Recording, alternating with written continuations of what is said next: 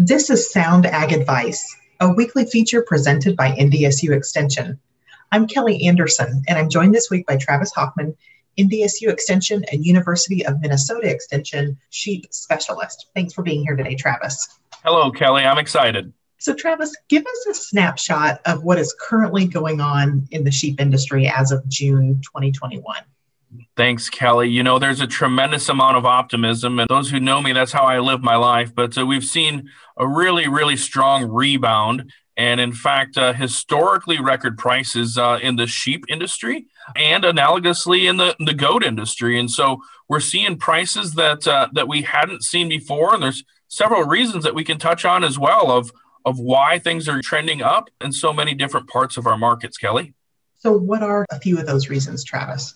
So, a couple things is that earlier this spring, a lot of lambs and a lot of goats were merchandised in the non traditional or ethnic market. And so, with those holiday season, a lot of sheep and a lot of goats were harvested at a younger age. And when we have that increase in the amount of lambs that make it through our non traditional market, uh, there's just going to be less available in terms of supplies as we move through the summer and spring. The prices were high, and uh, the idea was to sell some of those young lambs, and that was correct. But now those that kept those and have continued to feed them are certainly being financially rewarded.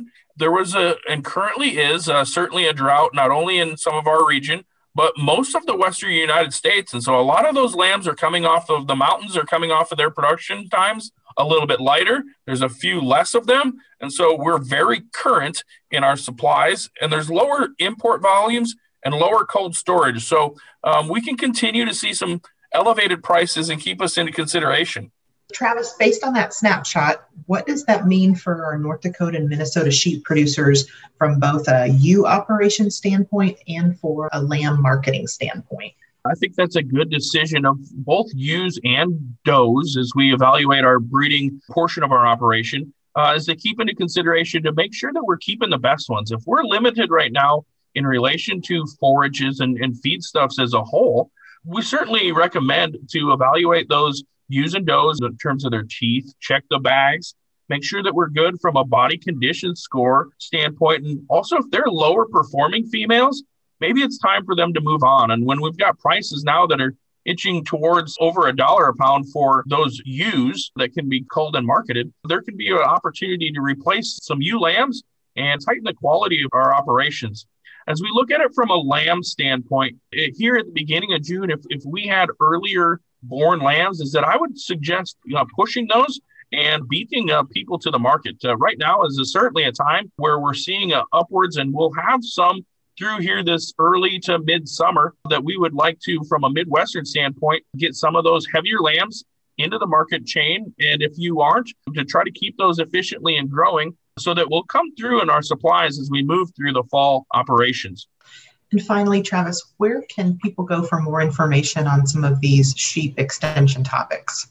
Yeah, we have a Facebook page for NDSU Sheep Extension, NDSU Extension Livestock. And in fact, NDSU sheep unit is certainly some of the things that we keep very current. And it's exciting now as we have options to merchandise both the sheep and goats that we're producing in the state and in the region. And there are options that we can send those. And so in Bismarck, there is a sale June 18th, Bowman, June 21st, Kist in Mandan, June 25th.